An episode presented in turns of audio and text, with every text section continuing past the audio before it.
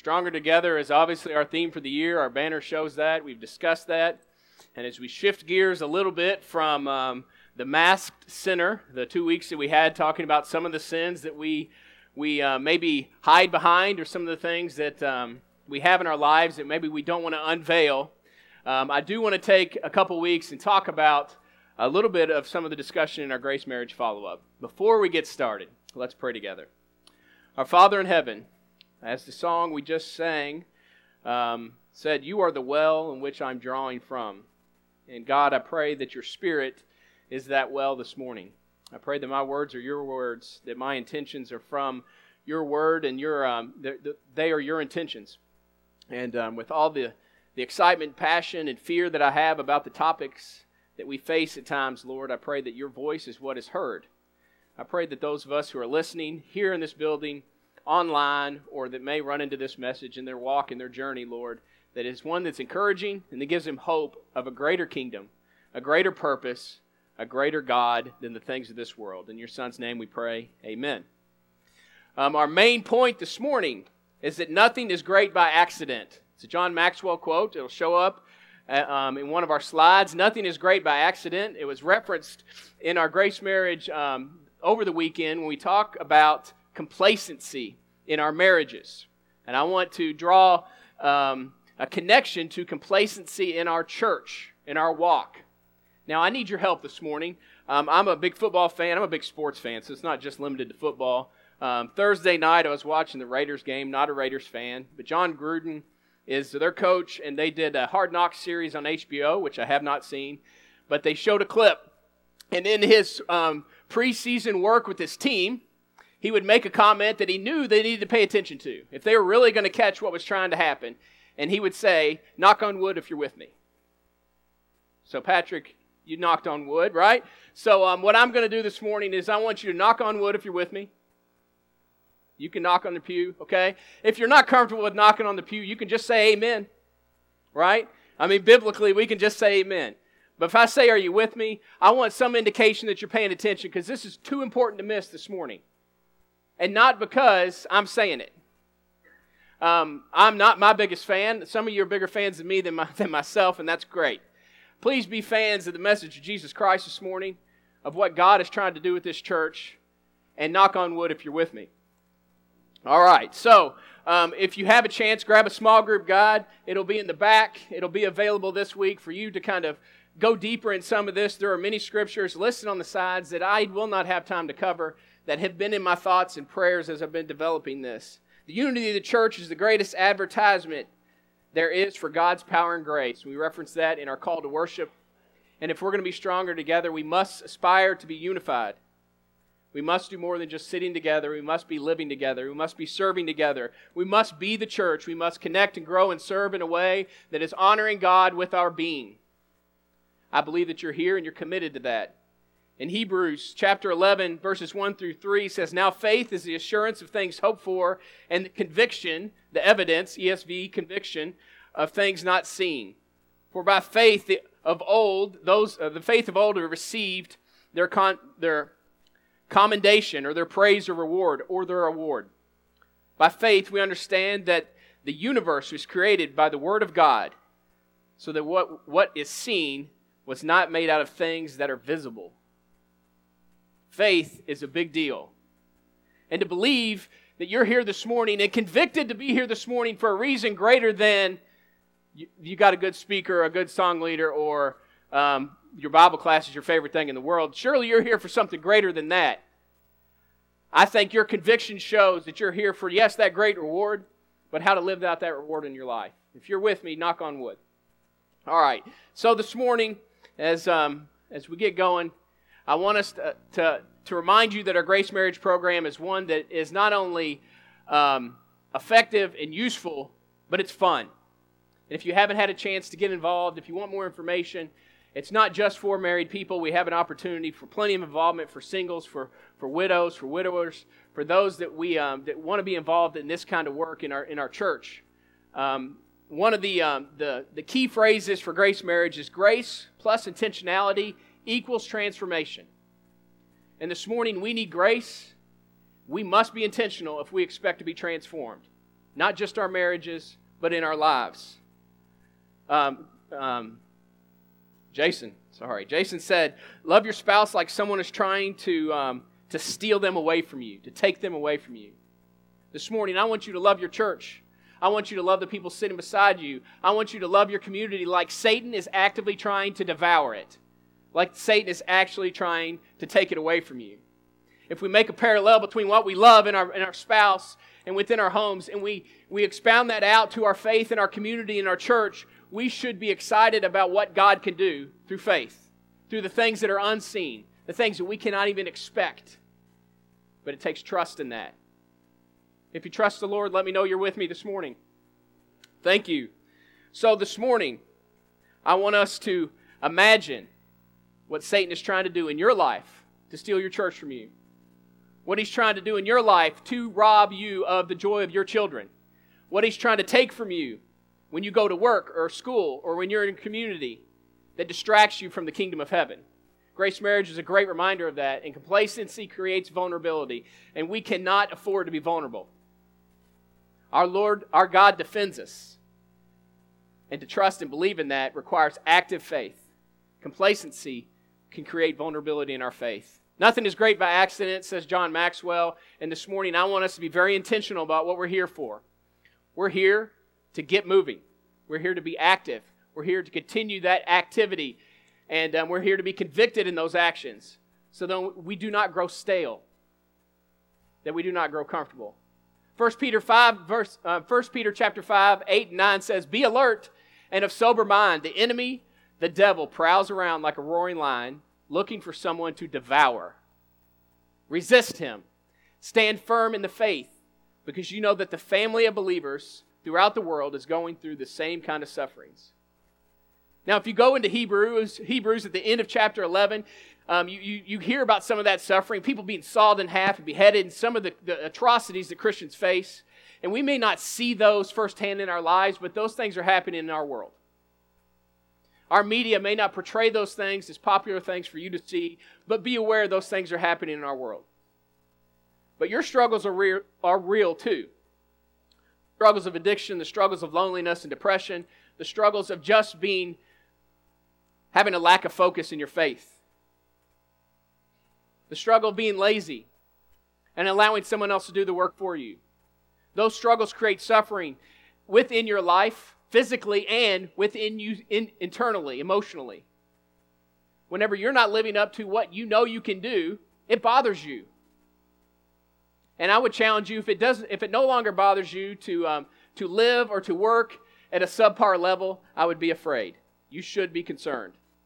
If your health is just, well, that just comes with age, and maybe I shouldn't try as hard to be healthy. Maybe I shouldn't try as hard to be um, of greater understanding of the word. Maybe I shouldn't try as hard to be on time or attend activities because with age, things get a little more difficult.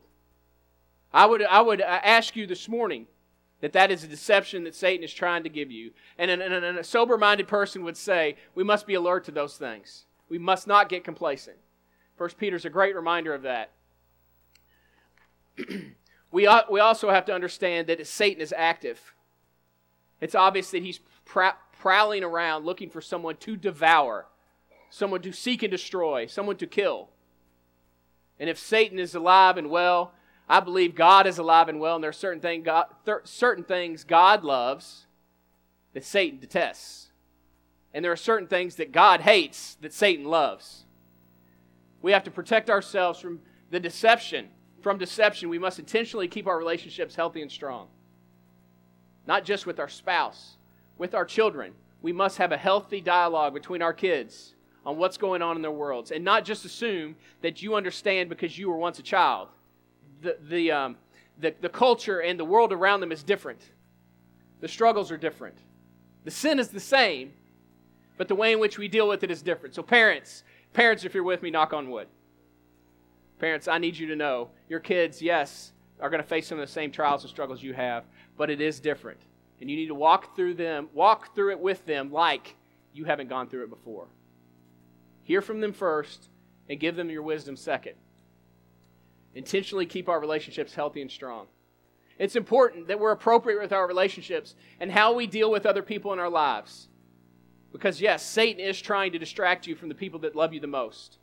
Satan is trying to give you a reason to feel like someone at work loves you more than your husband or your wife at home. And Satan's trying to use that as a distraction for you to end up divorcing or leaving your spouse. That's unacceptable to God. It doesn't start with just, hey, you know what? I think you might be uh, my next future wife. You should divorce your husband. It's not as bold as that, it's subtle. And Satan is prowling around like a roaring lion. The lion doesn't just, doesn't just roar initially, the lion prowls first. The lion ducks and waits. The lion hides in the bush and gets close enough. And then the roar does what? It shocks the victim. So they're, in, they're immobile. And then he attacks. If you roar first, the victim flees. Satan is sneaking up on you. And when you hear the roar, it's too late, church. It's too late. You have to see the symptoms. You have to be aware of the things going on around you. And not just you in your life, but you have to have the courage to point those out in the lives of others that you love. That is a tough decision to make. Parents, if you have issues within your kids, within your friend groups, talk to the parents around you and, ad- and address those in healthy ways with your kids. Because if we choose not to do that, we create barriers and fractures within trust within healthy Christian relationships. We model something within our kids that allows them to avoid talking about the truth in scenarios. And then as adults, we hide from truth because it's too inconvenient to deal with in an appropriate way. The Bible says that we go to one another and talk about the struggles that we have, and we try to settle those between each other, face to face. And if we can't settle those disagreements, then we bring in wiser people than ourselves to assist us in that. And our church leaders are those wise people. It's very interesting. My, my family has a farm in, in Palmyra, a 120 acre farm, and as we're um, going through a living will for my, living will for my parents, um, they, they talked about the, the, the importance of that farm and staying in the family. And so they created a, um, a, a, document that would allow that farm to continue to be a farm and not be sold unless all three brothers, I have two older, older brothers, would agree upon the nature of the selling of that farm. If we could not come to an agreement together, that document states that we'll go to the elders of the Henderson Church of Christ and work out our disagreement. That's a bold statement. It may not hold up in the court of law, but it is a great reminder of the biblical nature of disagreements. It's important for us to, um, to be aware of those. Why? Because there are things that the Lord hates. Proverbs 6 16 through 19 says there's six things the Lord hates and seven that are detestable to him. Haughty eyes, a lying tongue, hands that shed innocent blood, a heart that devises wicked schemes, feet that are quick to rush into evil, a false witness who pours out lies, and a person who stirs up conflict in the community. It is important that we understand that the Lord God does not like arrogant people. Philippians 2, verses 1 through 4 says, Therefore, if there's any encouragement, being filled with, being united with Christ, if any comfort from his love, if any common sharing in the Spirit, if any tenderness, compassion, then make my joy complete by being like minded, having the same love, being of one spirit and of one mind. Do nothing out of selfish, selfish ambition or vain conceit Rather, in humility, value others above yourself, not looking to your own interests, but each of you to the interests of others. If you're with me this morning, knock on wood. Value others greater than yourself. Because the world tells us that being vulnerable is being weak. But God's logic says vulnerability equals humility, and humility equals strength. And the strength of God through a humble Jesus Christ saves our souls. So this morning, if you don't want to, if you want to, um, to be able to live and thrive in that grace and that plan and that power of God and the Holy Spirit, you need to avoid the things that He does not like, and arrogance is one of those things. Lying, speaking falsehood, knowingly and willingly, choosing to tell un- false truths or things that aren't true to other people. Proverbs 12 22 says, The Lord detests lying lips, but He delights in people who are trustworthy. Proverbs 13:5 The righteous hate what is false, but the wicked make themselves a stench and bring shame on themselves. You see the connection there? The Lord detests lying lips, and then one chapter later the righteous hate what is false. We begin to hate what the Lord hates because we love the Lord. Colossians 3 and verse 9 Do not lie to each other, since you have taken your old, off your old self and its practices. If you're in a family of believers in a church this morning and you've taken off the old self and chosen to live a new life, a life that takes grace plus intentionality and, and creates transformation, you must transform yourself from what is old to what is new. You speak truth and you trust that those around you are being truthful with their words. It's hard at times to trust people, even people that you love. Have, have you ever been involved in a situation where someone has broken your trust? Knock on wood. You hear that? We're a broken congregation. We're people that have been wronged by people that are supposed to love us. How do we respond to that? With humility, with vulnerability, and without complacency. Obviously, God hates murderers and those who shed innocent blood. In Matthew chapter 5, verses 21 through 22 and 22, he says, But I tell you, anyone who is angry with a brother, you've heard, do not murder. The Bible is full of that law, but anyone who's angry with his brother or sister will be subject to judgment. It's not the action itself, but the heart behind the action, church. So this morning, yes, I don't believe that um, we struggle with murdering um, other people here in this church but we may hold resentment and anger in our hearts. Be careful, church. Be careful of wicked schemes.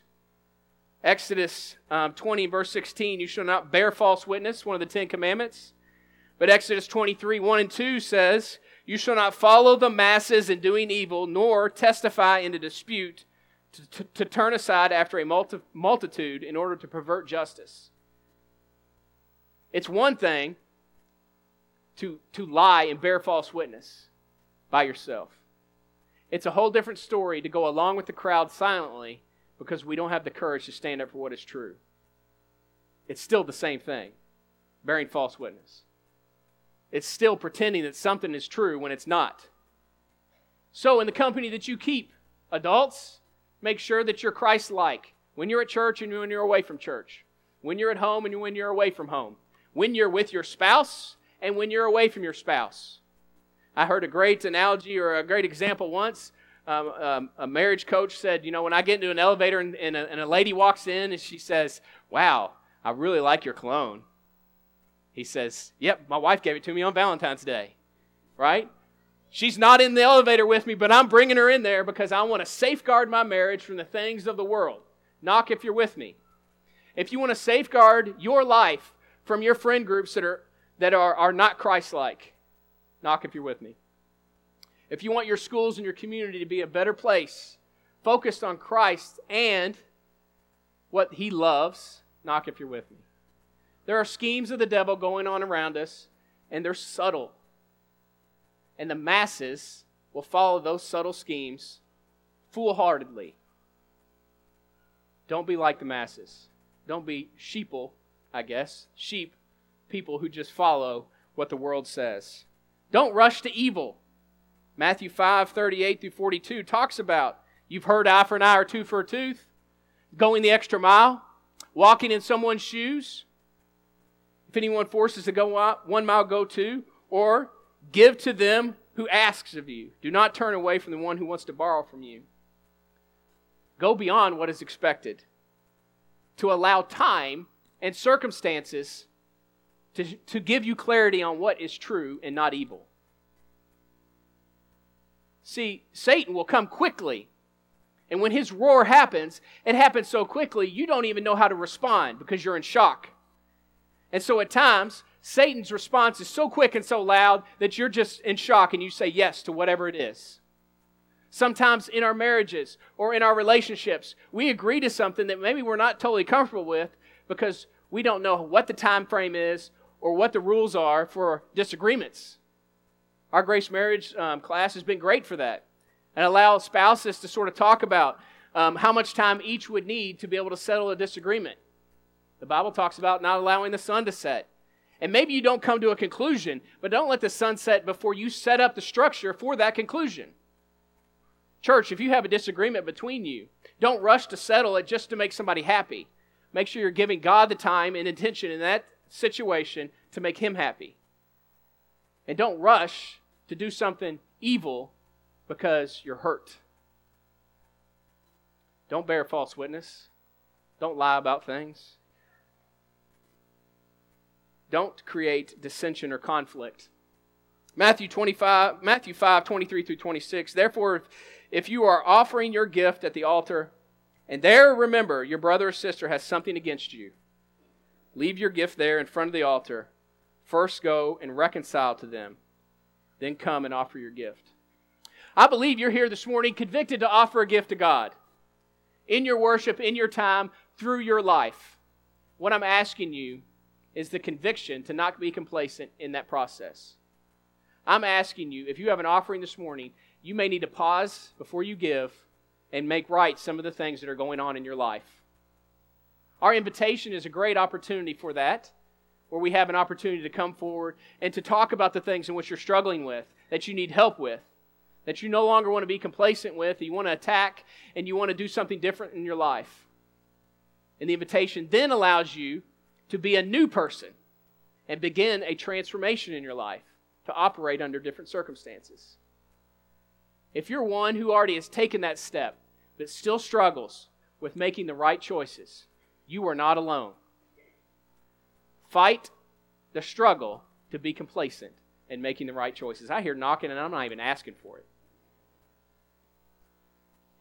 Do not create dissension or conflict, especially if it's to prove your point above God's points. That's a struggle we will all face at some point. Where we want to be heard, and we want to be heard because we think we're right. Give the time and attention it takes to the process to find the truth of the matter. Protect, or Satan loves what God hates. We've already established that. And if Satan, um, if God hates those things, those, um, those who shed um, blood of, of innocent um, lives, those who are arrogant in their speech, if he hates those who bear false witness and those who lie, Satan loves those things. Satan thrives in those circumstances. We need to avoid those things in which God hates because Satan is found there.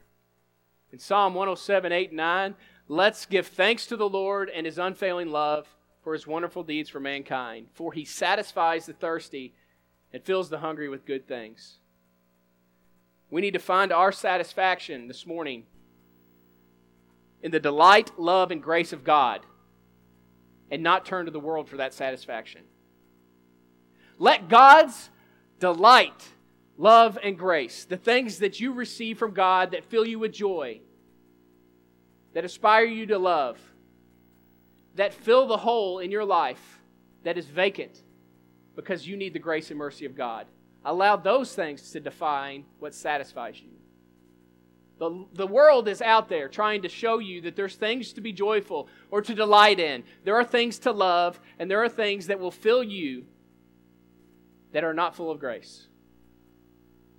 Our grace marriage says another man or another woman may show you love or delight, maybe even grace, but it's not God's delight, love, and grace. Alcohol can fill temporarily a void or a struggle that you have in your life. Drug addiction can do the same, but it does not delight, love, or show you grace. Sinful relationships, dirty jokes, pornography, television shows that are inappropriate, YouTube channels that you should not be paying attention to, and activities that waste your time, all those things seem delightful and full of love and grace, but they're not of God. And Satan hides in those things. Where are you receiving your satisfaction this morning? Three keys to avoiding complacency this morning as we move. Protect your relationships by being intentional. Be intentional. Be intentional to show love preemptively, proactively, so that love leads in your relationships. And if love is not found in your relationships, find ways to talk to those people to restore love and trust. If love and trust cannot be restored through a basic conversation between two adults Bring in wiser people to help you through that struggle. It's biblical.